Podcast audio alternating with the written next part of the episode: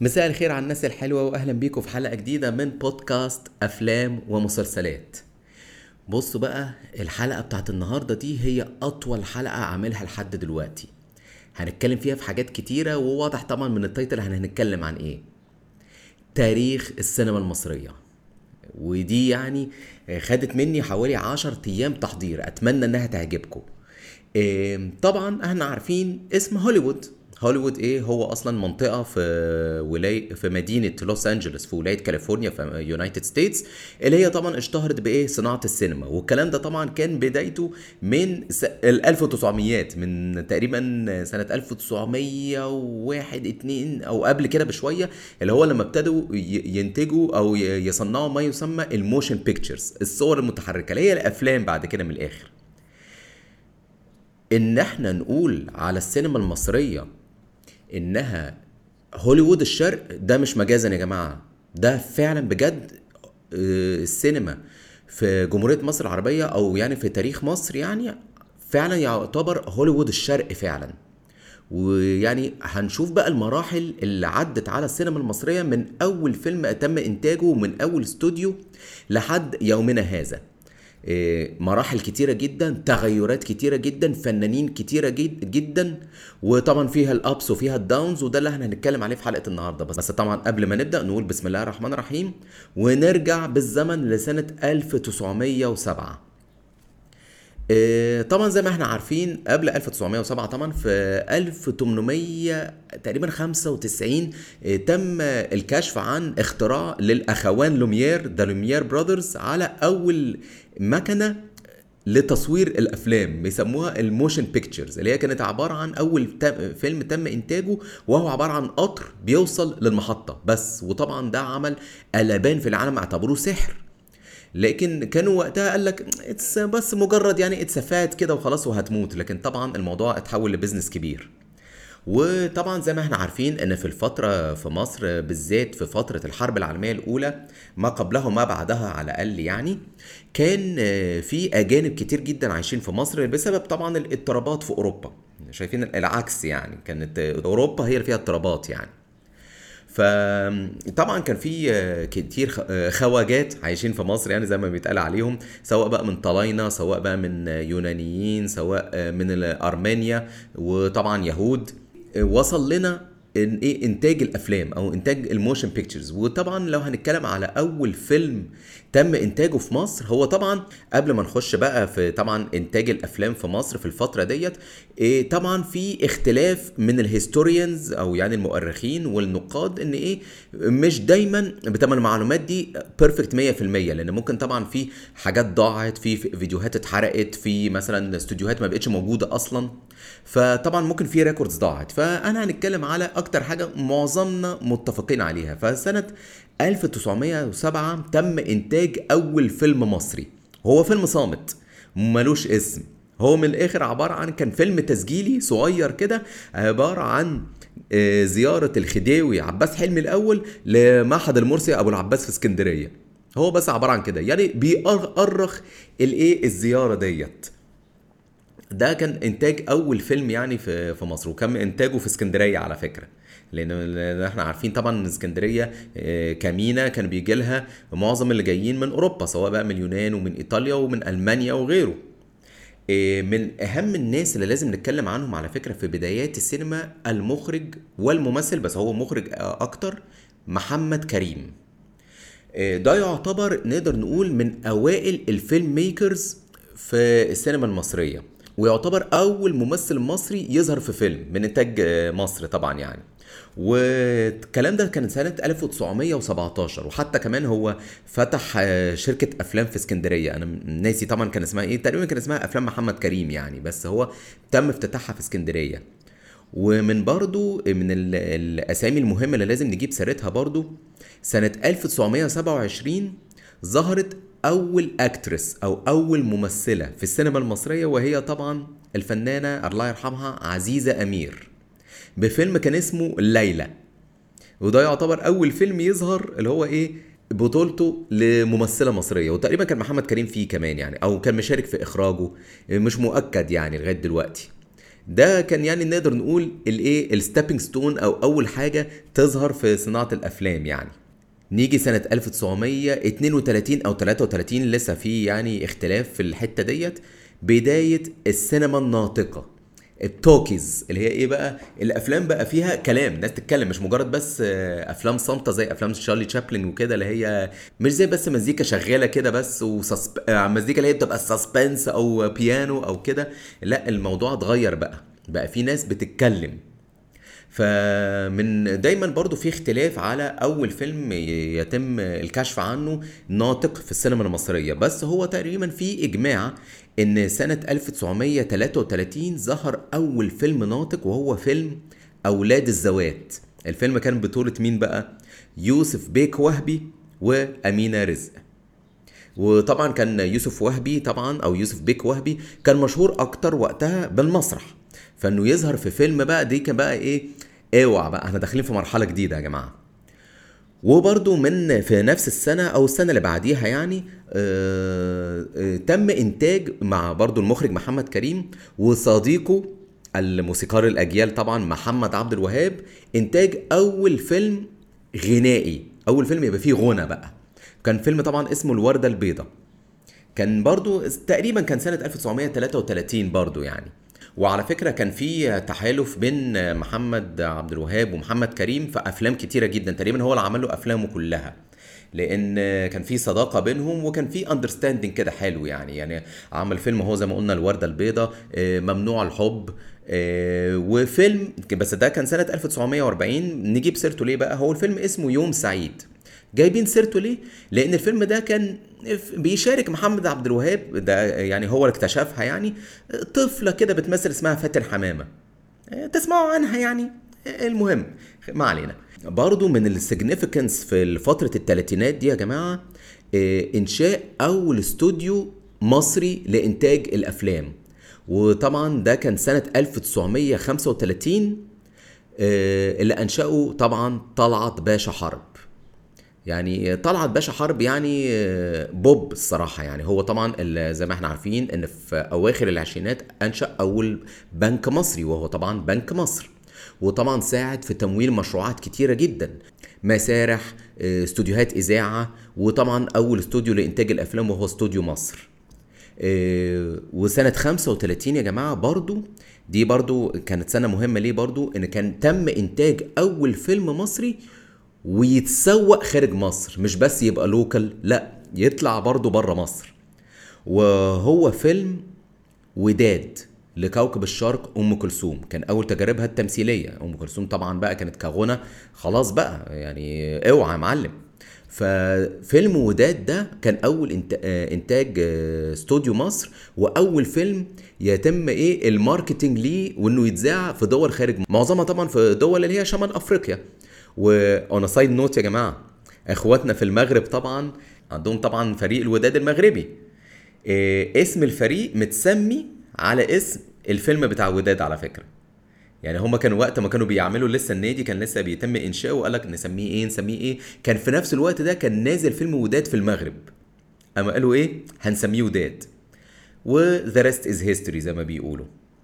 إيه برضو قبل ما نقفل فترة التلاتينات كان في فيلم برضو نزل سنة 1939 وده يعتبر نقول عليه إيه أول فيلم blockbuster اللي هو إيه يحقق فلوس ويعمل ضجة كده اللي هو إيه ناس كتير تبتدي تتكلم عنه. إيه كان فيلم اسمه العزيمة. كان بطولة طبعا الفنان الراحل حسين صدقي وفاطمة رشدي. أنا الصراحه ما شفتش الفيلم يعني ومش ما اتفرجتش عليه قبل كده. لكن هو بيتكلم إن الفيلم برضو كان فيه دراما وفيه suspense وكده يعني اللي هو كان فيلم مهم يعني وقت ما نزل سنة 1939 قبل ما نخش في الأربعينات يا جماعة لازم في figure مهم جدا لازم نتكلم عنه. ونقدر نقول إن هذه السيدة تعتبر يمكن أول talent agency واول entrepreneur ومن أول اللي مكتشفت النجوم واللي هو talent agency زي ما قلت كده من الآخر ومن أوائل سيدات الأعمال في مصر وفي الايه في عالم الفن عامة. وهي طبعا الفنانة بديعة مصابني. الفنانة بديعة مصابني هي أصلا آه، أصلها سوري لبناني وكانت طبعا فترة العشرينات بتشتغل راقصة في الكازينوهات لغاية ما طبعا عملت آه، فرقة آه، بديعة مصابني وبقى ليها صيت بقى يعني واشتهرت قوي وقتها. وكان على فكرة من اللي بيترددوا على حفلاتها كان طبعا الملك فاروق الأول ملك مصر والسودان. في سنة 29 لغاية سنة 40 أنشأت حاجة مهمة جدا يا جماعة وهي كازينو بديعة. بصوا يا جماعة الكازينو ده ده طبعا كان فيه مسرح. الكازينو ده كان بيقدم إيه بقى؟ رقص غنى تمثيل مونولوجات كوميدية. من الآخر كده ال talent agency وهي فعلا كانت entrepreneur 10 على 10 يعني. مين الأسامي بقى اللي ظهرت؟ خد عندك. نجيب الريحاني فريد الأطرش الراقصات سامية جمال وتحية كاريوكا. والكوميديانات طبعا إسماعيل ياسين وزينات صدقي. ودول الأسامي اللي يعني قادر أفتكرها أنا دلوقتي يعني. وكمان كان برضو كان في صالون ثقافي برضو في كازينو بديعة كان في جنينة كده جنب الكازينو. كان الصالون الثقافي ده بيحضروا الروائي طبعا والكاتب نجيب محفوظ. بصوا يا جماعة آه، بديعه مصابني تقريبا هي ساعدت في اكتشاف كل المواهب ديت. وساعدت إن بعد كده هم بقى يخشوا بقى في عالم السينما أو عالم بقى إيه الغنى أو عالم الرقص. وطبعا أديكم شايفين الأسامي اللي أنا قلتها. المفروض إن بقى البيك بتاع كازينو بديعة كان من سنة زي ما قلنا 1929 لغاية 1940 هو قفل سنة 1940 آه، يقال إن هي تقريبا في الفترة دي كانت خدت قرض من البنك عشان تعمل آه، مسرح بديعة زي ما هي كانت عاملة كازينو تعمل بقى إيه مسرح. المسرح ما نجحش قوي ما جابش تكاليفه من الآخر يعني. فاضطرت بقى إن هي إيه هي خسرت فلوس طبعا فاضطرت إن هي إيه تبيع الكازينو للأسف يعني. ودي كانت إيه نهاية كازينو بديعة. لكن طبعا الإفكت بتاعه فضل مكمل لغاية النهارده تقريبا يعني. إيه، لو هنتكلم طبعا إحنا دلوقتي داخلين فترة الأربعينات. إيه، لو هنتكلم على واحد من أعمدة فترة الأربعينات إحنا هنتكلم عن كذا حد بس واحد من أهمهم وطبعا كان ده من أحد خارجين كازينو بديعة وكان جوزها برضه وهو طبعا الراحل نجيب الريحاني. بصوا يا جماعة نجيب الريحاني كان كوميدي وتراجيدي في نفس الوقت ودي كانت حاجة صعبة جدا إنها تتعمل لدرجة إن كان بيتقال عليه آه، تشارلي تشابلن بتاع مصر. لأن دايما كان في وجه شبه كده ان هو إيه دايما حظه وحش آه، إيه دايما يطلع فقير آه، دايما اللي هو يعني يتحط في مواقف دمها تقيل. وشوفوا يا جماعة أفلامه آه، يعني بص أنت عايز تشوف الفترة ما قبل ثورة 52 اتفرج على أفلام نجيب الريحاني. لأنها تقريبا يعني أن يعني unofficially يعني أو اللي هو من غير قصد بتوثق مصر كانت عاملة إزاي وقتها. ومن أهم أفلامه طبعا فيلم سي عمر فيلم سلامة في خير آه، فيلم لعبة الست اللي طبعا عمله مع الراحلة تحية كاريوكا. اللي بعد كده الفنان محمد صبحي عملها مسرحية والمسرحية كانت جميلة جدا والفيلم جميل جدا على فكرة. وطبعا آخر فيلم ليه وواحد من أهم أفلام السينما المصرية وهو طبعا فيلم غزل البنات. وده يجيبنا للمخرج بتاعه اللي هو مين برضو؟ المخرج أنور وجدي ده برضو أنا عايزين نركز عليه في فترة الأربعينات. اشمعنى طيب يا حسين؟ لأن يا جماعة أنور وجدي هو كان ابن باشا طبعا ابن زوات يعني إيه وحبه للسينما وحبه للفيلم ميكنج خلاه أيقوني. ليه بقى؟ لأن هو كان يعتبر أول مخرج ومنتج وكاتب سيناريو وممثل في نفس الوقت. ودي كانت حاجة جديدة خالص. وكمان كان من أوائل المخرجين اللي يحبوا دايما ياخدوا risks يعمل حاجات بره المألوف. يعمل فيلم مثلا مجمع فيه ناس كتير يعمل أفلام فيها child actors وطبعا أول child actors في مصر واللي هو هو أصلا أنور وجدي اللي اكتشفها طبعا الطفل فيروز. بفيلمين مهمين جدا وهما طبعا ياسمين ودهب. فيلمين يعني إحنا نشأنا على الأفلام ديت يعني من أغاني لرقص وكده يعني كان طبعا مهم جدا الفترة دي. وطبعا فيروز بقت نجمة بسبب أنور وجدي ده حتى بعد ما انفصلت عنه أفلامها ما بقتش أقوى حاجة يعني. كان هو اللي عارف يوظفها صح. وطبعا كان من أفلامه المهمة جدا إنه طبعا هو كان جه عليه في الوقت ده اتجوز الفنانة والمطربة طبعا الكبيرة فنانة ليلى مراد. وعمل معاها فيلمين برضو بأس... باسمها هي اللي هي طبعا ليلى بنت الفقراء وليلى بنت الأغنياء. وزي ما قلت برضو واحد من أهم الأفلام اللي هو كان مشارك فيه نجيب الريحاني وهو فيلم غزل البنات. اشمعنى يا جماعة الفيلم ده يعتبر ايكونيك لأن الفيلم ده يا جماعة كان تقريبا متجمع فيه حوالي 10 A-list stars بجد ودي كانت حاجة عمرها ما حصلت في في تاريخ السينما وقتها يعني. الفيلم ده يا جماعة يعتبر من واحد من أحلى الأفلام أو في قائمة أحلى أفلام اللي انتجت في السينما المصرية. وغير كمان ال cameo appearance أو الظهور المفاجئ اللي في الآخر لطبعا المطرب محمد عبد الوهاب. هو أصلا كان بطل خلاص يطلع في أفلام بس طلع هنا بي اللي هي طبعا أغنية عاشق الروح طبعا اللي هي من أهم الأغاني اللي تم إنتاجها. وطبعا على فكرة ال- الأغاني في الفيلم دوت كانت تاليف طبعا الشاعر الكبير الراحل حسين السيد وده يبقى جدي على فكرة. وبرضه عايزين نقول حاجة على أنور وجدي يعني بصوا شوف الدنيا كانت برضه بسيطة وقتها يا جماعة إن إيه ممكن يشتغل في أفلام كممثل بس. يعني مش لازم يبقى هو لا أنا أنور وجدي أنا لازم أكتب ولا أخرج ولا أنت لا ممكن يشارك كممثل بس.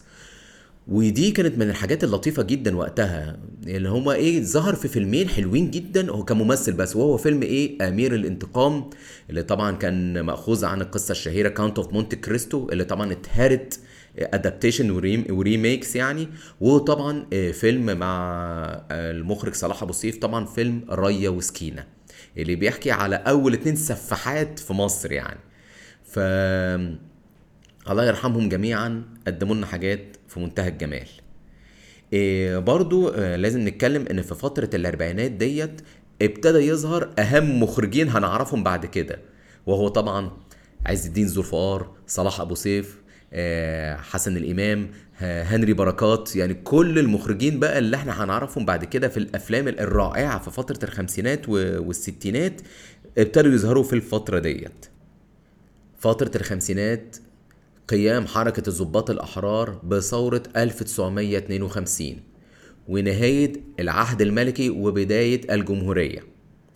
إيه، طبعا الفترة دي حصل بقى فيها تغير كامل في ال في الكالتشر وفي الثقافة وفي طريقة التفكير وطبعا ده أثر على الأفلام وعلى السينما عامة يعني.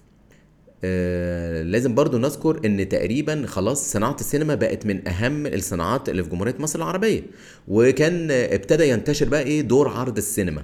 ما بقتش بس في القاهرة بس لا بقت في القاهرة وفي اسكندرية وطبعا بورسعيد. آه، فترة الخمسينات يا جماعة ابتدى يظهر بقى إيه؟ جانرا جديدة.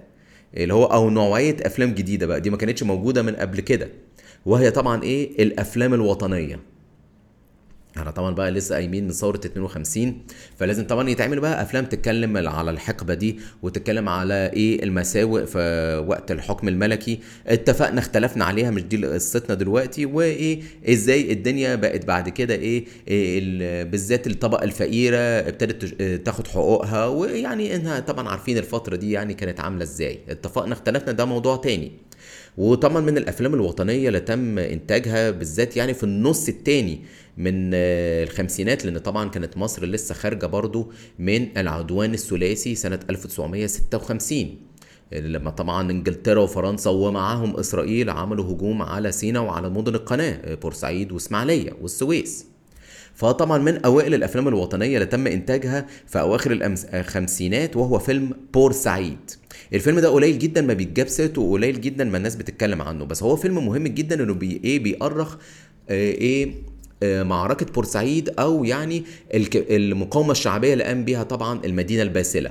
وكان طبعا اللي بيمثل في الفيلم ده طبعا آه، فريد شوقي وهدى سلطان ومعهم كمان ليلى فوزي وناس كتيرة جدا. وكان من إخراج عز الدين ذو الفقار وطبعا في فيلم طبعا غطى بقى على جميع الأفلام الوطنية وقتها وهو طبعا فيلم رد قلبي.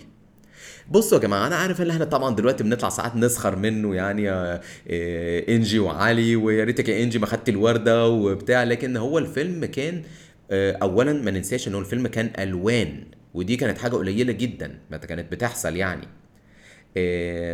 الفيلم يا جماعة طبعا آه، كان طبعا بيأرخ بقى بنت الباشا واللي حصل بعد كده في ثورة 52 وال- وبقى النزول الشعب في الشارع واللي بقى القهر كان بيحصل للفلاحين.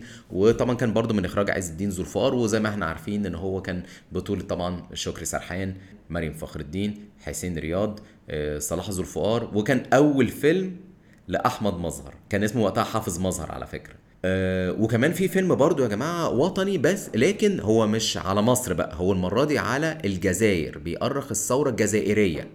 وهو طبعا فيلم جميلة بحريد للمخرج يوسف شاهين وتمثيل ماجدة الفنانة ماجدة وإنتاج الفنانة ماجدة كمان على فكرة. لأن الناس اللي ما تعرفش إن ماجدة كانت منتجة شاطرة جدا فضلت قاعدة آه، شغالة في الإنتاج لغاية فترة السبعينات أواخر السبعينات على ما أعتقد يعني. الفيلم طبعا كان بي آه، بيأرخ طبعا ثورة الجزائر من وجهة نظر طبعا المناضلة جميلة بحريد والمحاكمة بتاعتها من قبل ال... من قبل طبعا ال... الاستعمار الفرنسي. للناس اللي ما تعرفش الاستعمار الفرنسي كان تقريبا يمكن أوحش من الاستعمار البريطاني. وطبعا التعذيب والإهانة و... وطبعا بقى ابتدى بقى نزول الشعب في الشارع. وطبعا الفيلم طبعا كان بيتكلم كان طبعا بطولة آه، ماجدة ورشدي أباظة وأحمد مظهر وناس تانية. كان فيلم برضو مهم جدا وطبعا خدت جوائز كتيرة جدا عليه ماجدة والمخرج والقائمين على العمل. وهننط طبعا كام سنة لقدام. أنا عارف إنه ما نزلش في نفس الوقت أواخر الخمسينات هو نزل في أوائل الستينات تقريبا 61 62 واحد من أحلى الأفلام الوطنية يا جماعة وتقريبا يمس كل بيت مصري. وهو طبعا فيلم في بيتنا رجل يعني هقول إيه ولا إيه على الفيلم ده؟ كفاية أصلا طلت زبيدة ثروت علينا. قمر يخرب بيت كده بجد. قمر. وطبعا كان آه، عمر الشريف حسن يوسف واحد من أحلى أدواره وطبعا آه، حسين رياض ورشدي أباظة. رشدي أباظة كان دوره جامد جدا في الفيلم ده. فعلا ده اللي يتقال عليه character development في الأول أنت كارهه وبعد كده بتحبه. وفي قصة كده والله أعلم يعني إن تقريبا المخرج العالمي ديفيد لين اللي عمل فيلم لورانس العرب أو Lawrence of Arabia كان جاي مصر عشان إيه؟ يعمل scouting كده لحد مصري اللي هو يعني حد شكله مصري كده وشكله عربي يقدر يمثل دور في الفيلم. وكان المفروض إنه كان هيختار رشدي أباظة. فجه وحضر ال- ال location يعني يشوف التصوير وكده عجبه عمر الشريف أكتر. is history مش عارف هي القصة دي صح ولا لأ لكن ده اللي حصل يعني. واللي يعتبروا برضو على فكرة من آه، أفلام ال- الوطنية هي مش وطنية قوي يعني لكن ما تتحطش في ال genre ديت لكن هي طبعا بتتكلم على الجيش والشرطة وكده وهي طبعا أفلام إسماعيل ياسين. إسماعيل ياسين في كذا. إسماعيل ياسين في الجيش. إسماعيل ياسين في البوليس. إسماعيل ياسين في سلاح الطيران. إسماعيل ياسين في في الأسطول إسماعيل ياسين في البوليس الحربي. بصوا الأفلام دي كانت طبعا بتموت من الضحك وطبعا كان يقال إن هي طبعا كانت بتوجيهات من طبعا الرئيس وقتها جمال عبد الناصر إن هو إيه آه، أعملوا أفلام كده إيه اللي هي إيه تتكلم على برضو الجيش والشرطة وكده بطريقة إيه تضحك ولذيذة. وطبعا الأفلام دي بتموتنا من الضحك. طبعا كان كلهم إخراج الرائع المخرج الكوميديان الرائع فطين عبد الوهاب وطبعا كلهم تمثيل إسماعيل ياسين. تخيلوا الأفلام دي كانت brand يعني إسماعيل ياسين كان brand إسماعيل ياسين فيه كذا. وفي الأفلام بيطلع أسامي مختلفة. ساعات ممكن يطلع اسمه إسماعيل ساعات يطلع اسمه رجب ساعات يطلع اسمه حسين. يعني اللي هو فعلا الله يرحمه إسماعيل ياسين أيقونة. وطبعا لا هن- هنتكلم له على حلقة لوحده يعني. آه، وطبعا يا جماعة فترة الخمسينات ظهر بقى إيه جيل جديد تماما من الممثلين. وهو طبعا خد عندك بقى عماد حمدي. فاتن حمامة طبعا كانت كبرت بقى بقت ليدي بقى. ورشدي أباظة أحمد مظهر. شكري سرحان. Last but not least طبعا my favorite شادية. واور favorite سعاد حسني. لا فترة حلوة قوي وأفلام عظيمة يعني. وطبعا اللي في فترة الخمسينات برضو من الحاجات المهمة ظهور أو إنتاج أول فيلم بالألوان. كان قبل فيلم رد قلبي على فكرة وهو فيلم لعبد الحليم حافظ ما بيجيش خالص تقريبا وهو فيلم دليلة. كان آه، آه، طبعا تمثيل عبد الحليم حافظ وشادية وكان إخراج ال veteran film maker محمد كريم. إيه الفيلم على فكرة ما كانش حلو يعني إن هو كانت قصته تحس إنها قديمة كده اللي هي إيه محمد كريمية كده كأننا في الثلاثينات لسه. وتراجيديا في الآخر وبتاع لكن الفيلم ما ما ما حققش قوي يعني وقتها لكن الفيلم يعتبر إن هو أول فيلم يتم إنتاجه في مصر بالألوان. دخلنا بقى في فترة الستينات. أنا يا جماعة دي يعني الفترة المفضلة بالنسبة لي. يعني بصوا كل الأفلام الحلوة الأبيض وأسود طبعا تم إنتاجها في الفترة دي. يعني مش هنعرف نعدهم كلهم طبعا بس إن كفاية اللي إحنا نقول إن الفترة دي يعني آه، أفلام بتاعت عبد الحليم حافظ كلها آه، أفلام شادية كلها أفلام آه، فاتن حمامة وعمر الشريف أفلام أحمد مظهر أفلام رشدي أباظة. وطبعا كان ال- آه، المخرجين طبعا العظام اللي طبعا أنا اتكلمت عنهم قبل كده في الحلقة الرابعة يا ريت تسمعوها لو فاتتكم. وهنتكلم عن المخرجين المصريين على فكرة بعد كده انديفيديولي طبعا. كان الفترة دي زي ما قلنا قبل كده آه، عز الدين ذو الفقار هنري بركات صلاح أبو سيف عاطف الطيب كمال الشيخ وغيرهم وغيرهم كتير طبعا. وطبعا يوسف شاهين. إيه اللي كان significant في الفترة دي؟ طبعا إحنا فترة الستينات آه، حصل تأميم لصناعة السينما. أنا بقت دلوقتي تحت إشراف الحكومة أو طبعا تبع الحكومة. اللي هو الاتجاه السياسي اللي كان ماشي فيه طبعا آه، رئيس الراحل جمال عبد الناصر. وده نتج عنه إن في آه، عدد إنتاج الأفلام قل. كانت قبل سنة. كانت قبل الستينات كانت في مصر بتنتج حوالي في السنة 60 فيلم. قلوا ل 40 فيلم. اتفقنا اختلفنا عن ال approach لكن في طبعا أفلام حلوة جدا تم إنتاجها في الفترة دي. لو هنتكلم على إيه ال significance أو إيه الجديد يعني عامة في الفترة دي ابتدى نخش في genre جديد وهي ال adaptations اللي هي إيه فيلم مأخوذ عن روايات أو فيلم مأخوذ عن قصة كذا. وطبعا آه، أهم هذه الاقتباسات أو ال adaptations كان طبعا للكاتب الراحل طبعا نجيب محفوظ. طبعا مش هنختلف على الثلاثية بتاعته بين القصرين قصر الشوق السكرية. اللي طبعا كان يعني آه، الفنان يحيى شاهين قام بدور سي السيد يعني على أكمل وجه. يعني إحنا خلاص بقى trademark اللي هو أنا مش امينه يا سي السيد. يعني كان فعلا كان قايم بدور السيد أحمد عبد الجواد اللي هو اللي هو إيه هلاس في الشارع وهلاس بره بره البيت لكن جوه البيت يعني انطق بس قدامه. فاكرين الجبروت بتاعه وهو قاعد يفطر هو يقعد الأول وبعدين يسمح بولاده يقعدوا وبعدين يسمح ببناته يقعدوا لما هو يقوم. وطبعا أدينا شايفين كان يعني معاملة أمينة كانت عاملة إزاي يعني.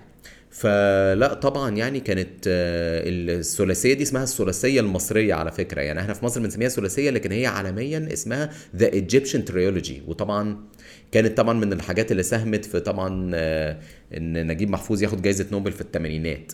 وطبعا من ال adaptations لنجيب محفوظ برضو طبعا فيلم آه، ميرامار وفيلم زقاق المدق والاثنين طبعا كانت قامت بيهم الفنانه شاديه على أكمل وجه. إيه، من برضو الحاجات ال- المهمة يعني في الفترة دي أو يعني نوعية الأفلام اللي نزلت في الفترة دي طبعا الأفلام اللي بتمجد أو بتعظم في الفكر الاشتراكي. يعني طبعا إحنا عارفين إن كان عبد الناصر ماشي مع الفكر الشيوعي يعني مغير فيها شوية اللي هي بعد كده بسمها الناصرية حاجة كده يعني.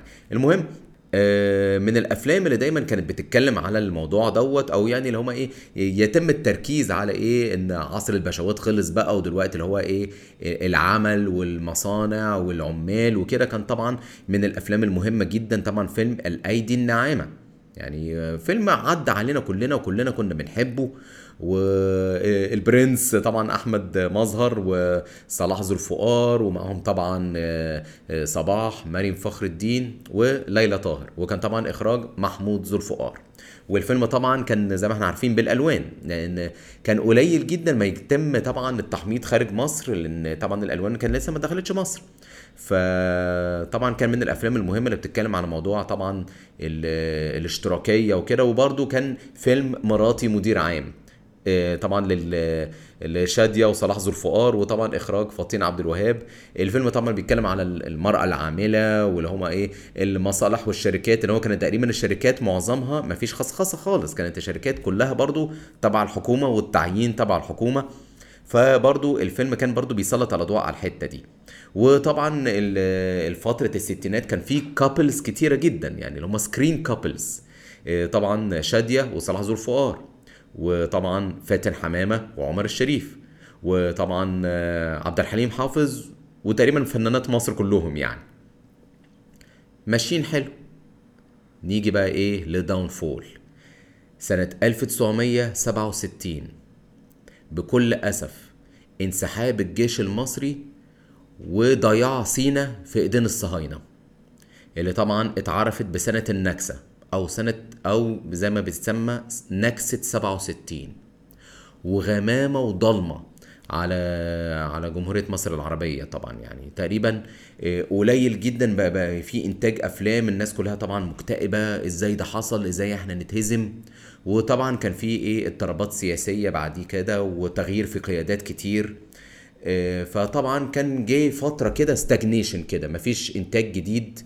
فالإنتاج كان قليل جدا لدرجة إن في بقى إيه ممثلين ابتدوا ومخرجين يروحوا يشتغلوا أو يل- يلقطوا رزقهم بطرق تانية. إن هم يروحوا بقى إيه يشتغلوا في لبنان مثلا ينتجوا أفلام في لبنان لأن كان الإنتاج في مصر قليل جدا. آه لكن إحنا برضو عايزين نتكلم على فيلمين كانوا مهمين في الفترة ديت أو بعد فترة النكسة. أولهم طبعا سنة 1968 فيلم شيء من الخوف للمخرج حسين كمال. وطبعا الفيلم ده يا جماعة كان تريد مارك دلوقتي دلوقتي الفيلم ده دلوقتي يعتبر تريد مارك لكن وقت ما نزل عمل مشكلة. لأن آه، الفيلم كان المفروض طبعا تمثيل آه، آه، محمود مرسي كان تقريبا في أوائل أدواره وطبعا شادية وكان إخراج طبعا زي ما قلنا حسين كمال. الفيلم كان في إسقاط على عبد الناصر. ان هو إيه ان أو يعني ده اللي اتقال وقتها الرقابة خافت وقتها لك ده اسقاط على عبد الناصر ان هو طبعا عتريس وفؤادة عتريس طبعا اللي هو قام بيه محمود مرسي ال- العمدة طبعا اللي هو الظالم اللي بي- بيعامل فلاحين بطريقة وحشة وإن طبعا اتجوز فؤادة بالباطل فقال لك إن فؤادة دي تمثل مصر إن هو عبد الناصر خدها بالغصب يعني ده, ده, ده اللي اتقال وقتها لكن طبعا الفيلم اتعرض على جمال عبد الناصر وعجبه جدا وقال لك اعرضوا الفيلم عادي. والفيلم اتعرض سنة 68 وطبعا كسر الدنيا. ومن الأفلام اللي شادية يعني شوف كانت وصلت لمرحلة إن شادية ما غنتش في الفيلم إلا مثلا voice over أو كده لأن هي كانت وصلت لمرحلة في التمثيل إنها جامدة جدا يعني الله يرحمها. وطبعا ما ننساش مشهد فتح الهويس في فيلم شيء من الخوف. تاني فيلم برضو يتم التركيز عنه في الفترة دي وده يعتبر أول فيلم يحقق فلوس كتيرة جدا. دي عمرها ما كانت حصلت. كانت ريكورد للإيرادات سنة 1969 آخر فيلم للعندليب الأسمر عبد الحليم حافظ وهو طبعا فيلم أبي فوق الشجرة. وطبعا الفيلم ده كان ألوان.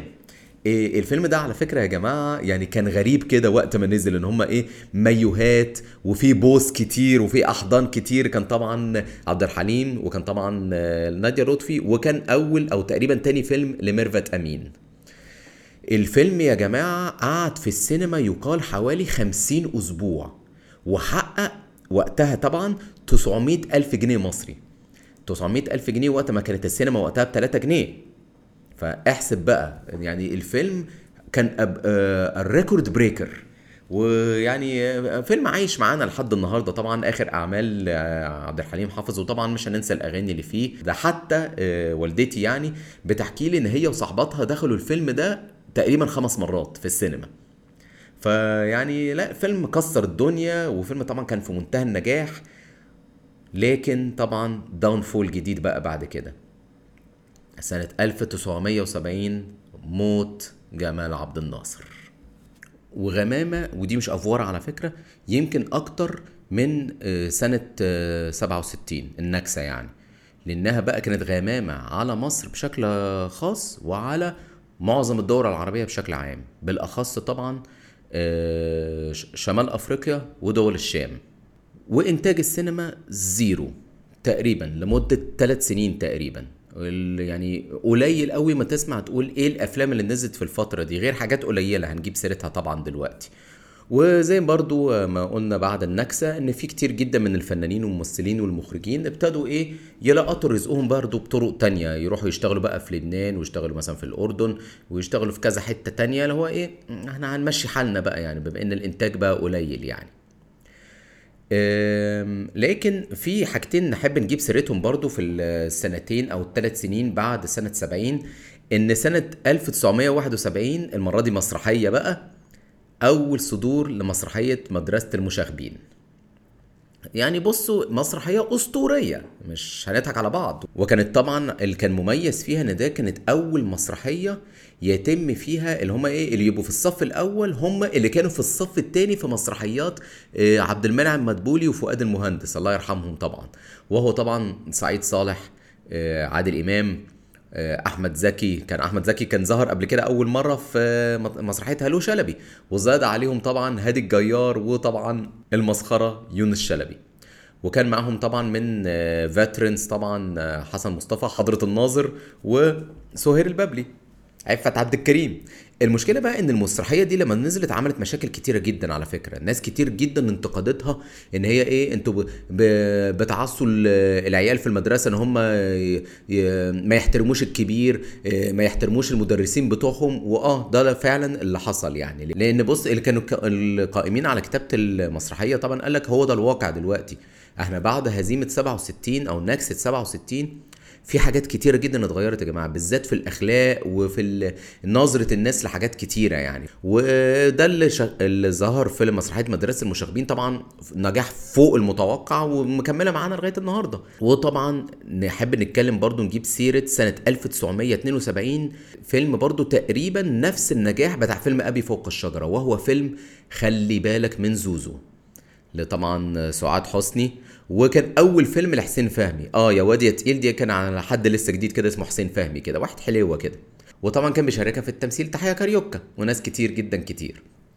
الفيلم ده يا جماعة قعد في السينما 70 أسبوع.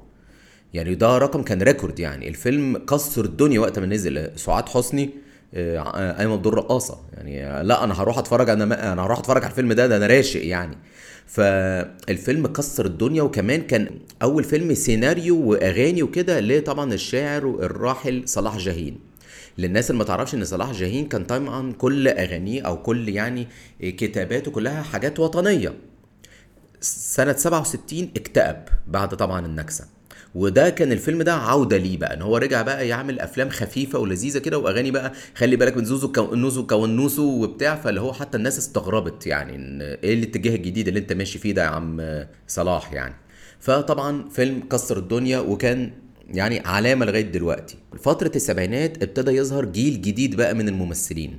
في اللي كان مكمل من فترة الستينات أو كانت بدايتهم في أواخر الستينات. طبعا كان محمود ياسين نور الشريف نجلاء فتحي كانت اكتشاف عبد الحليم حافظ وبرضه ميرفت أمين اللي كان برضه اكتشاف عبد الحليم حافظ.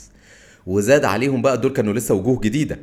طبعا محمود عبد العزيز يحيى الفخراني حسين فهمي زي ما قلنا قبل كده وطبعا أحمد زكي. سنة 73 نجاح الجيش المصري في عبور خط بارليف وسقوط الساتر الترابي بخراطيم المية طبعا وابتدأت برحلة وبداية رحلة تحرير سيناء وطبعا زي ما حصل سنة بعد سنة 52 النزعة الوطنية في السماء. وده نتج عنه طبعا ظهور بقى جانرا جديد وأفلام جديدة. طبعا إيه؟ أفلام اللي بتتكلم على الحروب. وطبعا اللي هي طبعا بتتكلم على حرب 73 فطبعا كان الفيلم الأشهر طبعا فيلم الرصاصة لا تزال في جيبي في أواخر السبعينات. إيه يعني بصوا ما فيش سنة بيجي يوم 6 أكتوبر إلا ما لازم نتفرج عليه. فطبعا الفيلم كان فيه نجوم كتير جدا محمود ياسين وحسين فهمي وسعيد صالح وكان إخراج حسام الدين مصطفى. فالفيلم وطبعا تصوير المعارك فيه كان حاجة نظيفة جدا يعني. وبرضه ظهرت جانرا جديدة في الفترة دي يا جماعة وهي الأفلام اللي من ملفات المخابرات. أول فيلم يتم إنتاجه في الجانرا ديت طبعا في أواخر السبعينات فيلم الصعود إلى الهاوية. إيه، طبعا كان الفيلم بيتكلم عن ال- الخاينة هبة سليم وإزاي هي بقت جاسوسة لإسرائيل وكانت سبب في خراب حاجات كتيرة جدا في الجيش المصري أو يعني هي وخطيبها اللي كان في تقريبا كان ضابط برضه. وإزاي المخابرات قدرت تضحك عليها ويتم إعدامها. وطبعا كلنا عارفين طبعا القصة الحقيقية بتاعت إعدام هبة سليم اللي هو آه، أنور السادات. طبعا بقى هو دلوقتي الرئيس الحالي آه، قدر إزاي يعني يضحك على مناحم بيجن وعلى جولدا مائير وكده يعني. آه، الله يرحمه يعني كان برنس يعني. وطبعا من الأعمال المهمة جدا بس ده طبعا نزل بعد كده سنة 87 أشهر عمل عن المخابرات المصرية طبعا وهو مسلسل رأفت الهجان. يعني غني عن التعريف يا جماعة. مسلسل رأفت الهجان أيقونة هيفضل معانا طول حياتنا.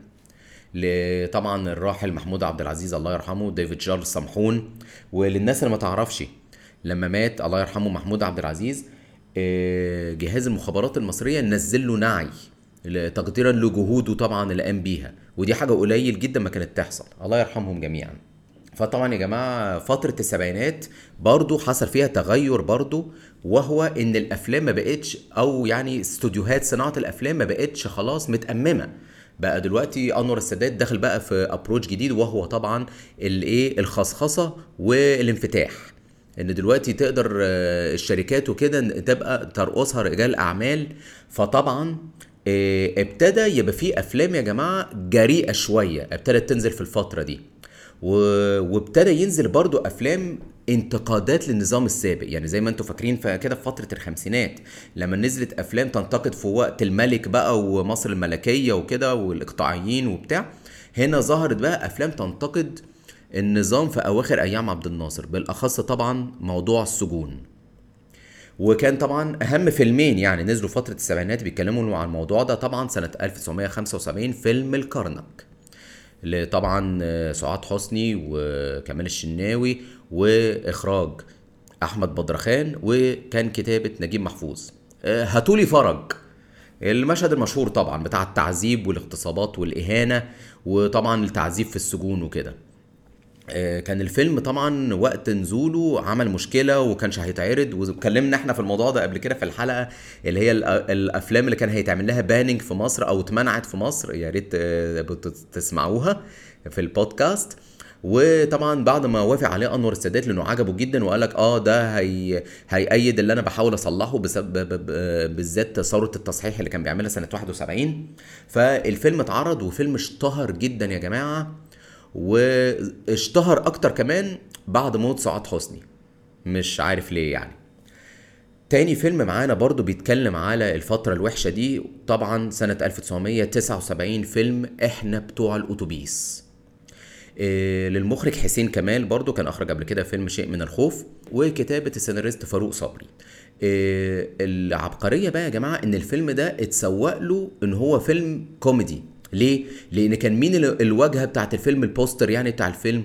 عادل إمام وعبد المنعم مدبولي.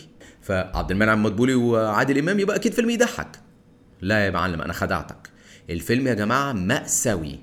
هو المفروض إنه طبعا آه، آه، مأخوذ عن أحداث حقيقية أو يعني بيقال إنه مأخوذ عن أحداث حقيقية بالذات لواحد آه، يعني ظابط كان بيعذب المساجين بيتلذذ في إنه يعذب المساجين فترة عبد الناصر اسمه حمزة البسيوني.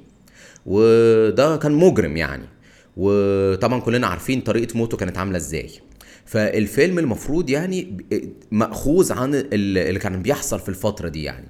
وطبعا الفيلم يا جماعة تراجيدي جدا وكئيب جدا ويعني هيخليك تتضايق إزاي ده كان بيحصل. الفيلم طبعا اشتهر جدا وقتها وقليل ما بيتعرض حتى حاليا دلوقتي. وبص أنت لو اتفرجت عليه مش هتحب تتفرج عليه تاني من كتر ما هو قاسي يعني. ندخل بقى في فترة الثمانينات إيه دايما للأسف اللي بيتقال على فترة الثمانينات اللي هي إيه؟ فترة أفلام المقاولات. يعني إيه أصلا كلمة أفلام مقاولات؟ أفلام مقاولات يا جماعة يعني أفلام آه، مصروف عليها قليل قصة ضعيفة إخراج آه، ضعيف وتمثيل آه، يعني بسيط جدا. وكان بيتم إنتاجها في أسبوعين بس وخلاص عشان مجرد إنها إيه تنزل بسرعة يعني. يعني بتبقى أفلام مش حلوة خالص يعني. لكن كان في سبب لصناعة الأفلام دي وهو جهاز الفيديو. أيوه يا جماعة شرايط الفيديو وجهاز الفيديو نزلوا بقى فترة الثمانينات. وكان بقى إيه يعني زي ما تقولوا يعني اختراع يمكن أقوى من اختراع الآيباد زي ما نزل لنا كده يعني. فيعني إيه اللي أنا أتفرج في البيت على حاجة أنا عايزها في أي وقت وأرجع وأجري وأعمل بوز لا طبعا آه اختراع يعني. فطبعا اللي بقوا دلوقتي في كتير جدا من المنتجين عايزين يبيعوا شرايط فيديو أو يتم بقى تأجيرها. فطبعا إيه كانوا بيعملوا أفلام كتيرة جدا اللي هم بيسموها أفلام المقاولات دي على أساس إنها تنزل بسرعة وتتأجر بسرعة والناس تشتريها بسرعة. واللي ساعد على كده برضو يا جماعة فترة الثمانينات كانت بداية أو بقى كانت في ذروة سفر مصريين كتير لدول الخليج.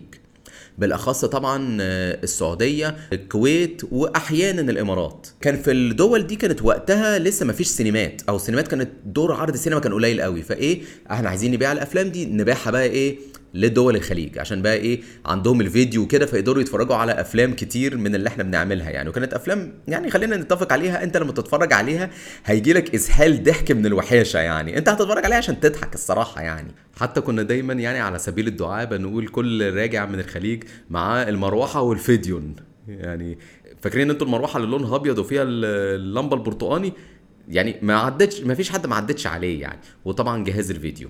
يعني لكن ما, ما نحبش برضو نظلم الفترة دي. أولا الفترة دي ابتدى يظهر مخرجين جداد بقى طبعا إيه علي عبد الخالق إيه نادر جلال إيه رأفت الميهي وفي أواخر الثمانينات طبعا شريف عرفة. إيه الفترة دي المميز فيها طبعا واتكلمنا عنها قبل كده في الحلقة السادسة في البودكاست يا ريت تبقوا تسمعوها لو فاتتكم طبعا ثلاثية الأخلاق إيه العار الكيف وجري الوحوش. يعني أحلى ثلاثيات اتعملت في تاريخ السينما المصرية يعني. وأنا طبعا اتكلمت بالموضوع ده ب details قبل كده في البودكاست السابق يعني. وكان كمان يا جماعة الفترة برضو أفلام حلوة جدا لعادل إمام في الفترة ديت. زي مثلا فيلم الغول زي فيلم سلام يا صاحبي. الإنس والجن واحد من الأفلام اللي تعتبر أفلام رعب الصراحة يعني. أنا كنت بخاف منه وأنا صغير الصراحة يعني. لكن طبعا ال golden age لعادل إمام طبعا في فترة التسعينات. وهنتكلم عنها كمان شوية. لكن طبعا كان في أفلام حلوة جدا لأحمد زكي يا جماعة في الفترة دي. زي فيلم البريء فيلم الإمبراطور فيلم زوجة راجل مهم مع ميرفت أمين طبعا وطبعا الفيلم المهم جدا ضد الحكومة. طبعا إحنا لما بيجي في بالنا بيجي طبعا لقطة ودي حتة حشيش ملناش دعوة بيها ويرميها في من من القطر. الحتة دي طبعا بتضحكني. لكن الفيلم ده يا جماعة كان عامل قلبان شوية إن هو إيه فيلم طبعا حادثة أتوبيس في أول الفيلم وهو بقى إيه هو المحامي اللي, اللي بيضرب برشام اللي بتاع لكن هو بقى إيه قال لك هنا في غلط من وزارة المواصلات ووزير الصحة. ما عرفوش يعني يمنعوا الكارثة ديت وما عرفوش يعملوا لها مانجنج كويس. فإيه أنا بطالبهم إن هم يجوا المحكمة هنا. فطبعا دي كانت حاجة جديدة خالص. والفيلم تناول الموضوع ده طبعا حلو قوي كفاية أصلا الخطبة بتاعت أحمد زكي في آخر الفيلم. وطبعا يا جماعة في الفترة دي مش هنقدر ننسى نجمة الجماهير نادية الجندي ونجمة مصر الأولى نبيلة عبيد. وطبعا في أواخر الثمانينات أو أوائل التسعينات يعني كان في واحد من أهم الأفلام اللي عملتها طبعا نبيلة عبيد مع الراحل طبعا صلاح أبيل فيلم الراقصة والسياسي. كان طبعا كتابة إحسان عبد القدوس وإخراج المخرج سمير سيف. الفيلم يا جماعة يعتبر تريد مارك اللي هو جايب لك إزاي الرقاصة اللي ترقص للناس في الكباريهات وكده وأنت كسياسي بتقوم بنفس الدور اللي أنا بقوم بيه من الآخر كده. الفيلم ده كان عامل قلبان وقت ما نزل وتقريبا فعلا من أحلى الأفلام السينما المصرية وأحلى فيلم لنبيل عبيد تقريبا. يعتبر فعلا هو أحلى فيلم عملته الصراحة. نخش بقى في فترة التسعينات. وفي تغييرات جديرة كتيرة جدا حصلت في فترة التسعينات. زي ما مثلا فترة السبعينات لما حصلت تغييرات كتيرة فترة التسعينات نفس الموضوع. مبدئيا فترة التسعينات فيها أحلى أفلام لعادل إمام. ودي الفترة اللي اتقال عليها عادل إمام الزعيم أو خد لقب الزعيم. طبعا يعني إحنا اتكلمنا قبل كده في الحلقة الرابعة طبعا كنت بتكلم فيها على أحسن مخرجين مصريين كان منهم طبعا المخرج شريف عرفة. وكان هو شريف عرفة والكاتب وحيد حامد وبطولة عادل إمام عملوا تقريبا يمكن أحسن أفلام لعادل إمام في في الكارير بتاعه الصراحة. يعني ما بنزهقش منها. طبعا عادل إمام عمل أفلام جميلة جدا كتيرة ومسرحيات ومسلسلات. يعني الراجل عمل كل حاجة الصراحة كتر ألف خيره. لكن الأفلام في الفترة دي فعلا ايكونيك زي طبعا زي ما اتكلمنا قبل كده عن اللعب مع الكبار الإرهاب والكباب آه المنسي آه النوم في العسل وطبعا طيور الظلام. ده غير طبعا أفلامه التانية بقى فيلم الإرهابي اللي جاله تهديدات بسبب بسببه. وأنا فاكر حتى كمان لما كنت بعدي جنب بيته القديم اللي جنب نادي الصيد كان فعلا في عربية شرطة واقفة هناك. وطبعا أفلام بخيت وعديلة وغيرهم كتير. الفترة دي يا جماعة كان طبعا معظم الفنانين اللي ابتدوا في فترة السبعينات ابتدى السن بقى يبان عليهم فما يقدرش يقدر يقدر يقوم بدور بقى واحد شاب أو واحد صغير في السن أمثال مثلا محمود ياسين وأمثال نور الشريف وأمثال محمود عبد العزيز فابتدوا يتجهوا بقى إيه يا إما يقوموا بدور اللي هم بقى الأب والجد وكده يا إما طبعا يقوموا بادوار في مسلسلات وطبعا مسلسلاتهم كانت حلوة جدا. سنة 96 يا جماعة كان فيلم كان مسلسل لا أنا عايش في جلباب أبي. ما كفاية كده. فنتج عن كده بقى في فترة التسعينات ما يسمى سينما الشباب. تغيير تام في جلد السينما بقى. إن إيه؟ إحنا سنة 1997 نزل فيلم اسمه إسماعيلية رايح جاي. كان بطولة طبعا محمد فؤاد ومحمد هنيدي. كنا محمد هنيدي حتى كمان ما نعرفوش غير من إنه بيطلع في دور تاني أو ساعات كومبارس كمان في أفلام لعادل إمام. آه، حتى بالذات في بخيت وعديلة يعني. وطبعا معاهم خالد النبوي. كان خالد النبوي لسه برضه طالع من فيلم المهاجر ليوسف شاهين. الفيلم يا جماعة نجح نجاح ساحق وغير متوقع. يقال إنه تقريبا في أول أسبوع أو أسبوعين حقق 5 مليون جنيه. يعني ده ريكورد. يعني عمرها عمرها ما حصلت قبل كده يعني. وعلى فكرة أنت الفيلم لو اتفرجت عليه دلوقتي هتلاقي فيلم على فكرة معمول مش حلو خالص على فكرة. يعني اللي هو يعني تحس إنه معمول بسرعة كده لكن الفيلم نجح جدا وقتها. وطبعا أنا اتفرجت عليه وعجبني جدا وقتها وكفاية الأغاني بتاعت محمد فؤاد اللي اللي كسرت الدنيا وقتها. بص للناس اللي ما تعرفش إن محمد فؤاد كان جه عليه وقت كان جه عليه وقت يا جماعة كان المنافس لعمرو دياب خصوصا طبعا بسبب نجاحه في السينما. فالفيلم بقى نزل من هنا فتح المجال بقى لجيل جديد تماما من الفنانين والممثلين وكمان المغنيين. وطبعا بداية الكلام ده سنة 1998 بفيلم صعيدي في الجامعة الأمريكية. بصوا الفيلم ده كان انطلاقة لكتير جدا من النجوم. اللي بعد كده كملوا معانا وفي منهم لسه مكمل معانا لحد النهارده وكلنا بنحبهم. محمد هنيدي. أحمد السقا هاني رمزي فتحي عبد الوهاب منى زكي غادة عادل وغيرهم كتير طبعا. الفيلم كسر الدنيا يا جماعة. نزل سنة 1998 وبعديها بسنة فيلم همام في أمستردام. بس كده. إحنا خلاص كده. إحنا دخلنا في عصر جديد من الـ filmmaking ومن الأفلام ومن المخرجين. صراحة هي كانت فترة حلوة يعني. بداية كده الفترة حلوة. وطبعا on another side كان طبعا الله يرحمه علاء ولي الدين. كان برضه زي محمد هنيدي هو محمد هنيدي تقريبا نشأوا مع بعض يعني في الأفلام وكده. كان دايما يطلع برضه بدور كومبارس يطلع بدور ثانوي والفضل طبعا يرجع للمخرج شريف عرفة. طبعا فيلم الأول عبود على الحدود. فيلم يعني كان جميل جدا يعني وطبعا ضحكنا كلنا. وكان أول مرة نشوف أحمد حلمي يا جماعة. وكان أول فيلم أو تقريبا تاني فيلم لكريم عبد العزيز. إحنا طبعا نفتكر إن كريم عبد العزيز كان أول مرة نشوفه كان في مسلسل امرأة من زمن الحب قلبان بقى. وطبعا مش هننسى أهم فيلم لعلاء ولي الدين وهو طبعا فيلم الناظر. وده كان الفيلم اللي قبل الأخير قبل طبعا ما يتوفى الله الله يرحمه يعني. نخش في الألفينات ودخلنا بقى في الألفية الجديدة. أنا الفترة دي بحبها جدا. الفترة دي يا جماعة أنا بعتبر إن هي الفترة الأحسن في السينما الحديثة. ليه بقى؟ كان في أفلام لكل حاجة. كان في genres كلها بتتعمل. سواء اكشن سواء دراما سواء suspense سواء كوميدي وكوميدي حلو يضحكك مش كوميدي إفيهات.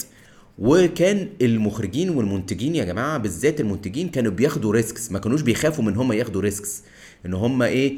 يصرفوا على أفلام كتير يصرفوا على أفكار مثلا مش مألوفة. يعني ما فيش سبوبة من الآخر يعني. فخد عندك بقى. عندك أحمد السقا. كان ماسك الأفلام الأكشن من الآخر كده. ومن أحلى الأفلام الأكشن طبعا مافيا وتيتو وواحد من أحلى أفلامه طبعا فيلم الجزيرة. مع طبعا المخرج شريف عرفة وطبعا كان مشاركه محمود ياسين في واحد من أحلى أدواره وآخر دور ليه. اتعرفنا برضه في سنة 2000 على أحمد عز.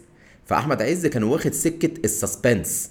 فطبعا قدم لنا فيلمين حلوين قوي اللي هو طبعا فيلم ملاك اسكندرية للمخرجة ساندرا نشأت. يعني طبعا ساندرا نشأت إحنا برضو اتكلمنا عليها في الحلقة بتاعت أحسن مخرجين. وواحد من أحلى أفلام الـ suspense واللي كان غير مألوف خالص وقت ما نزل اللي هو يعني يعني إيه مين اللي قتل إزاي حصل كده. يعني كلنا أنت on the edge of seat عشان تعرف إيه اللي بيحصل. وطبعا فيلمه اللي بحبه جدا فيلم الشبح. سعد وأسعد يا جماعة. كان طبعا هو وزينة وعم صلاح عبد الله. كان برضه فيلم حلو جدا في الـ suspense. ونيجي طبعا محمد هنيدي لسه مكمل معانا بفيلم عسكر في المعسكر وفيلم فول الصين العظيم واحد من أحلى أفلام الكوميدي اللي عملها. وطبعا الفضل يرجع برضه للمخرج شريف عرفة. وكمان يا جماعة ياسمين عبد العزيز اللي خدت دور الـ female comedy كانت هي أحسن واحدة تقوم بالدور ده. وطبعا من الأفلام الـ iconic بالنسبة لها طبعا كان فيلم الدادا دودي. يعني الفيلم ده نجح جدا وقت ما نزل وكمان الأطفال حبوه قوي. وطبعا ما ننساش يا جماعة واللي هو كان برضو الفضل في برضو في شهرته برضو المخرج شريف عرفة طبعا محمد سعد. بشخصية الليمبي طبعا بنقدم لنا فيلم الليمبي وفيلم اللي بالي بالك وفيلم بوحة. التلات أفلام دول يا جماعة أنا بيجوا في أي وقت أحب أقعد أتفرج عليهم.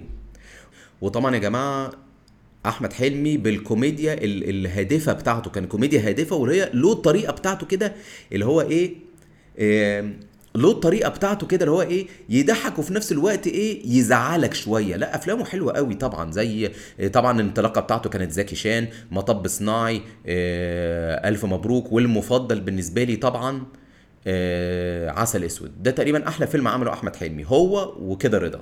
كانت أفلام حلوة قوي يعني الصراحة يا جماعة. وطبعا ما ننساش كريم عبد العزيز برضه لأن كريم عبد العزيز كان عنده برضه comedic elements حلوة قوي طبعا بالدويتو اللي بين حنان ترك وطبعا ماجد الكدواني مع ساندرا نشأت. وطبعا ظهر برضه في فترة الألفينات اللي بنحبه جدا أحمد مكي. حبيبنا كلنا. طبعا بشخصيته في إتش دبور في سيت كوم آه وكمان اللي فترة الألفينات كانت مشهورة بالـ sitcoms قوي يا جماعة زي تامر وشوقية آه، راجل وست ستات العيادة كانت برضو فترة حلوة جدا لمسلسلات السيت كوم بعد طبعا النجاح الرهيب للـ sitcoms طبعا في في أمريكا طبعا مسلسل زي فريندز وزي ساينفيلد فانطلاقه برضو لأحمد مكي وطبعا ظهرت برضو هند صبري. يعني بصوا من أكتر الممثلات التقال قوي اللي لسه مكملة معانا لحد النهارده. كانت وقتها حتى في بدايتها بتعمل بس برضو أدوار ثانويه وكده لكن بعد كده بومينج بقى. وطبعا يا جماعة كل الممثلين دول مين كان تميمة الحظ بتاعتهم؟ الله يرحمه عم حسن حسني. الله يرحمه يا جماعة كان يطلع في أي فيلم لازم بيوزن. لازم بيبقى له حاجات حلوة. لازم بيبقى اللي هو إيه أنت لازم تضحك على الحتة بتاعته. ليه يا أختي؟ لا لا أنا حرامي يا منيازي. اللي هي طبعا أشهر لقطة ليه في طبعا فيلم غبي منه فيه. آه وما ننساش برضو آه سوري نسيته هاني رمزي. كان له برضو أفلام حلوة جدا يا جماعة.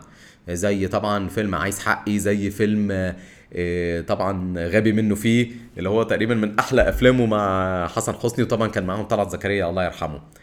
لا كانت فترة حلوة فترة حلوة قوي يا جماعة. وبرضو هركز على حتة برضو هنا إن المنتجين كان كان في تحالف كده للمنتجين السينما زي مثلا تحالف أوسكار والنصر والماسة تقريبا عملوا أحلى أفلام في الفترة دي. فلما بيحصل تحالف لمنتجين كده 90% لازم يطلع فيه عمل حلو يا جماعة. لازم يطلع فيه عمل كده متكلف و... ولا كتابة حلوة وإخراج حلو. فكانت الفترة دي حلوة قوي وطبعا يا جماعة ما ننساش طبعا شركة جود نيوز للإنتاج السينمائي. واللي اتكلمنا عنها في حلقة قبل كده يا ريت بترجعوا تسمعوها برضو في بودكاست آه، ما يفوتكمش يعني. وطبعا اتكلمنا قبل كده عن إزاي هي صعدت وإزاي بعد كده مش هقول انهارت بس اختفت خالص عن الساحة. وطبعا الأفلام اللي أنتجتها زي عمارة يعقوبيان إيه ده؟ لما نزل عمارة يعقوبيان ده كان طفرة الصراحه فترة حلوة. فترة الألفينات دي فترة حلوة قوي يعني الصراحة. من سنة 2000 لغاية 2010 سنة 2011 وقيام ثورة يناير. ويعني لمدة سنتين تلاتة كده اضطرابات سياسية يا جماعة وبوليتيكال انرست وطبعا ده ساعد في انهيار السينما تماما لمدة سنتين تلاتة. السينمات والمسلسلات كمان. يعني طبعا كلنا كنا لو تفتكروا دي طبعا أكيد معظمنا فاكرينها يعني. كنا إيه، في اضطرابات في مظاهرات في آه، في أماكن م- مش أمان. فطبعا آه، بصرف النظر طبعا عن أي اتجاهات سياسية فكان الواحد مش فايق مش فايق يتفرج على أفلام مش فايق ينزل ويروح سينمات. فطبعا نتج عنه إن بقى يتم إنتاج أفلام يعني نقدر نقول مش أحلى حاجة الصراحة. فاكرين زي مثلا لما حصلت نكسة 67 وموت عبد الناصر وابتدى ينزل أفلام مش أحلى حاجة؟ هنا حصل نفس الموضوع. إيه يعني كانت بتنزل أفلام عبارة عن توليفة معينة. عبارة عن إيه؟ سرسجية بلطجة ورقصات. copy paste سرسجية بلطجة رقصات. أفلام كده نزل منها كتير قوي على مدار سنتين وكانوا يعني الصراحة الواحد ما يحبش يتفرج عليهم تاني. يعني أنت شفته مثلا لما أقول لك تت- تتفرج على أفلام المقاولات اللي أنت تتفرج وتضحك أصلا من إنها وحشة هنا أنت مش هتحب تتفرج عليها خالص وهتتمنى إن أنت تنساها. ومش عارف ليه ما بيجوش غير على روتانا سينما. مش عارف ليه الصراحة. بس ما يمنعش برضو ان كان ساعات ينزل فيلم أو اتنين حلوين كده. يعني مثلا نزل فيلم في الفترة دي فيلم صرخة نملة لعمرو عبد الجليل. كان فيلم حلو جدا. وفيلم فبراير الأسود طبعا للمخرج محمد أمين وكان بطولة آه، خالد صالح. واتكلمنا عليه قبل كده من الأفلام الـ underrated اللي يا ريت الواحد يرجع يتفرج عليها تاني. وطبعا في الإنتاج المسلسلات برضو كان في downgrading برضو يعني. كان الإنتاج قليل جدا ومش حلو. ابتدينا بقى إيه عشان القنوات الفضائية تشتغل يعني فابتدينا إيه نجيب المسلسلات التركي وبتكون مدبلجة لعربي طبعا باللكنة السوري زي طبعا مسلسل حريم السلطان مسلسل آه، آه، فاطمة وكريم وطبعا العشق الممنوع. وكانوا حلوين على فكرة كلنا كنا بنقعد نتفرج عليهم بالذات طبعا حريم السلطان اللي عمل طفرة يعني الصراحة.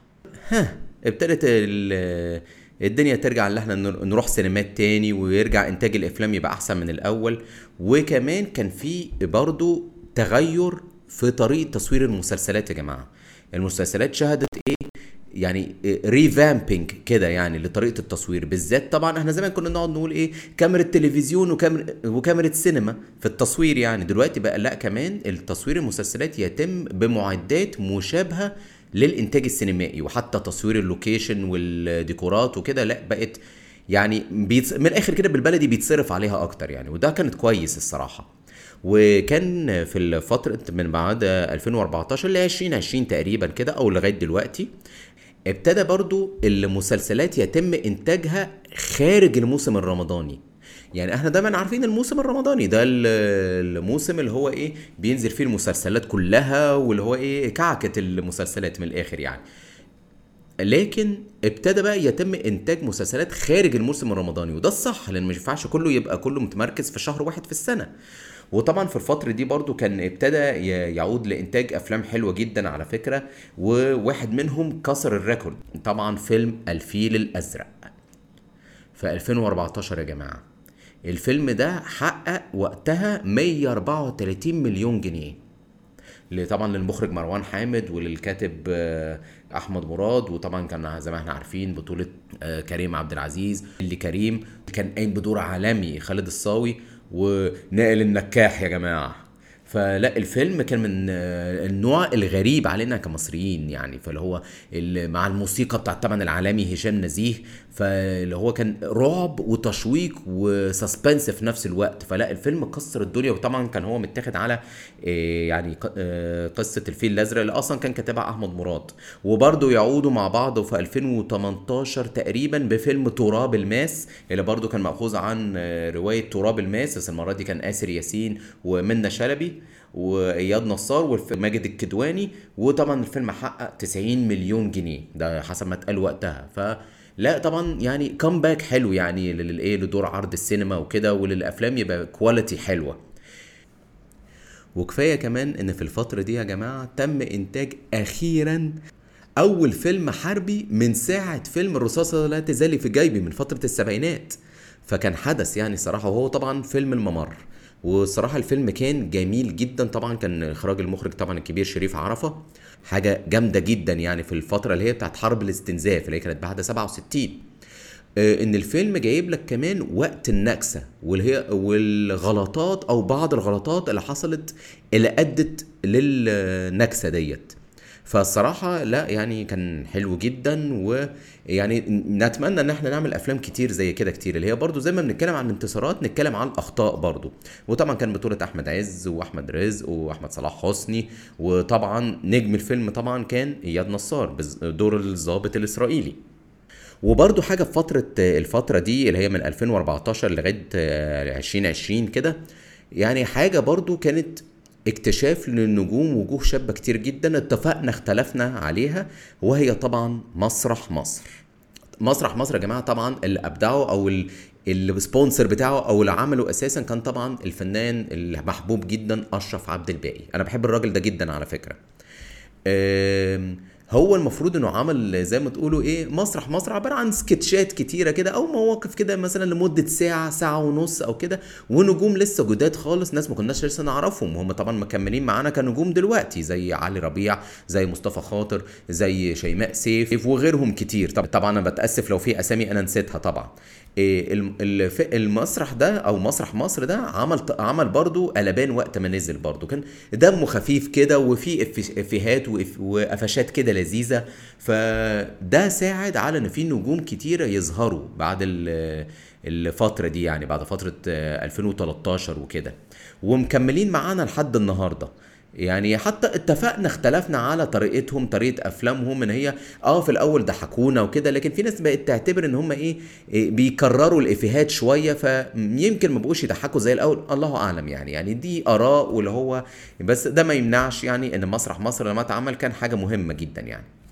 سنة 2020 فيروس الكوفيد 19 أو فيروس الكورونا. ولوك داون كامل لجمهورية الكرة الأرضية مش لمصر بس. كلنا قعدنا في البيوت يا جماعة خايفين طبعا على أرواحنا وحياتنا. وطبعا الله يرحم اللي توفاهم الله يعني. السينمات تقريبا شبه قفلت حوالي 3 4 شهور في العالم كله حتى يعني في خسائر فظيعه لدور عرض في في أمريكا طبعا اللي هي أم السينما يعني. ده نتج عنه إن بعد لما حصل بقى إيه لما الدنيا ريليف شوية لما الدنيا فتحت تاني في 2021 تقريبا أو كده من غير زعل يا جماعة الأفلام مش أحلى حاجة. أنا الفترة دي أنا مش بحبها يا جماعة. لأن بصوا من بعد ما تم فتح من ال lockdown يعني بقى في تيمة معينة في معظم الأفلام المصرية اللي بتنزل يا جماعة في السينما واللي هي معظمها طبعا بتنزل في المواسم. موسم العيد الكبير عيد الصغير أجازة نص السنة راس السنة. بقينا نحس كده وده ما أعتقدش إن هو رأيي أنا لوحدي يعني. الاستسهال والحلب. اللي انت إيه بتحلب الفكرة لغاية ما خلاص تجيب آخرها يعني. ودي على فكرة نفس المشكلة اللي في هوليوود. يعني انت في هوليوود انت دلوقتي ال franchise بيتم حلبها لغاية ما خلاص تجيب آخر آخرها عشان مجرد ان إيه اي play it safe عشان بس إيه المهم أجيب فلوس وخلاص بدل ما إيه اطلع بفكرة جديدة وما, وما تجيبش المراد منه يعني. زي ما بنشوف كده في أجزاء Fast and Furious اللي هو family family وخلاص الواحد زهق يعني. أنا أنا الجزئين اللي فاتوا اللي هم التاسع والعاشر اللي في السينما ده أنا ما بفكرش إن أنا أشوفهم أساسا. فده اللي حاصل دلوقتي حتى في الأفكار اللي بتنزل في الأفلام دلوقتي إن هو الفيلم تحس إن هو إيه عمالين يحلبوا في نفس الفكرة ونفس الإفيهات ونفس الترندات وكلمة ترندات دي تتحط تحتيها 100 خط طبعا إن هي بس مجرد ان هي إيه هتشتهر في الوقت الحالي وتجيب فلوس وبعد كده إيه مش مهم بقى هيبقى نفكر في حاجة تانية. فده مش صح الصراحة يعني. وطبعا يا جماعة للأسف الوسايط زادت. يعني خلينا صراحة يعني الفترة دي في وسايط كتير بالذات من أبناء الفنانين وده على فكرة مضايق ناس كتيرة جدا وكتير ابتدوا يتكلموا عنه حتى في ال social media وفي ال media outlets وكده. وده بينتج عنه إن ممكن ال quality ما بتطلعش أعلى حاجة أنا بتكلم على الأفلام طبعا. يعني تخيلوا يا جماعة إن الفيلم العربي الوحيد اللي دخلته من 2020 هو فيلم كيرة والجن؟ اللي هو طبعا لسه نازل 2022 طبعا كان بطولة كريم عبد العزيز وأحمد عز وهند صبري وطبعا كان الفيلم طبعا بيحكي مأخوذ عن قصة 1919 لبرضه الدويتو آه، مروان حامد كمخرج واحمد مراد كسيناريست والفيلم حقق 120 مليون جنيه يا جماعة. يعني record برضه والفيلم كان في منتهى الجمال. يعني ده أول فيلم أخشه عربي من بعد 2020 لأن كمان في حاجة تم الملاحظة ليها يا جماعة ودي على فكرة تم برضو الحديث عليها أو يعني ناس كتير ابتدت تتكلم عنها بما فيهم ناس في الإيه في ال في ال movie making industry وهي إن في أزمة كتابة سيناريو. فعلا يعني أنا دلوقتي لو قلت لي مين كاتب سيناريو جاي في بالك دلوقتي حالا يا حسين هقول أحمد مراد آه، تامر حبيب آه، مريم نعوم. وحتى تامر حبيب ومريم نعوم اللي هم يعني في التلفزيون أكتر ما منه أفلام يعني آه، حتى بقوا دلوقتي اللي هم ممكن تقريبا مشرفين على ورش كتابة وكده أكتر من هم يشيلوا العمل لوحدهم. وممكن كمان عمرو سلامة بس هو طبعا هو مخرج وساعات بيشارك في الإنتاج. ودي على فكرة كتير جدا من ال channels اللي على اليوتيوب وكده اتكلموا عنها إن في أزمة screenwriting ورش آه، كتابة مثلا من ثلاث وأربع أفراد والأعمال ما بتطلعش أحلى حاجة. وطبعا كان من أكتر الضحايا في موضوع الكتابات السيناريو اللي هي مش حلوة خالص يعني. أكيد في رمضان اللي فات 2023 ومش هنحور في حاجة زي كده. مسلسل الكبير الجزء السابع يا جماعة. يعني بصوا هو طبعا كان معمول بورشة كتابة بكذا بني آدم. لو عديتوا آه، الأفراد اللي اشتركوا في المسلسل على مدار ال 30 حلقة هتلاقيهم سبع أفراد. يعني الواحد ما ضحكش وغير في فترات قليلة جدا عكس خالص الجزء السادس وطبعا الأجزاء القديمة. فيعني لا في طبعا أزمة في كتابة السيناريو في استسهال في إن هم مثلا برضو ما ما بياخدوش وقت إن هم يفكروا في أفكار صح. يعني ده الله يرحمه أستاذ أسامة أنور عكاشة كان قام بخمس أجزاء لليالي الحلمية على مدار عشر سنين لوحده. لكن أنا برضو مش عايز ايأس يعني لأن بصوا ال downfall اللي فيه أو ده في رأيي يعني ال downfall اللي في الأفلام السينمائية في الوقت الحالي عكسه تماما في المسلسلات. لأن طبعا من أول 2020 حصل booming في الوطن العربي عامة يعني للمنصات الإلكترونية ال streaming services وطبعا أنا هنا بتكلم الأجنبي طبعا بيبقى نتفليكس هو تقريبا أشهر حاجة في الوطن العربي وكان نزل في 2019 بقى لما عمل rebranding طبعا شاهد منصة شاهد. واللي هي إيه بقى؟ ابتدت اللي هي تعمل original content بتاعها هي. دلوقتي أحب أقول لكم إن ال streaming بقى تقريبا مشهور أكتر من إن أنت تتفرج عليه في التلفزيون حتى. يعني حتى لما مسلسلات رمضان بتيجي وكده بنقول لا يا عم أنا هستنى ما هشوفه على ال streaming مثلا لما هينزل كمان ساعة ولا حاجة عشان من غير إعلانات وبتاع أول لما رمضان يخلص أكره بقى. فطبعا لا منصة شاهد كان الصراحة نجاح كبير جدا في ال original content في المسلسلات وبقت كمان بتبقى المنتج أو يعني ال quality بتاعتها حلوة جدا. بدايتها كده كانت نازلة بمسلسل اللعبة يعني واحد من أكتر المسلسلات الكوميدية طبعا لهشام ماجد وشيكو.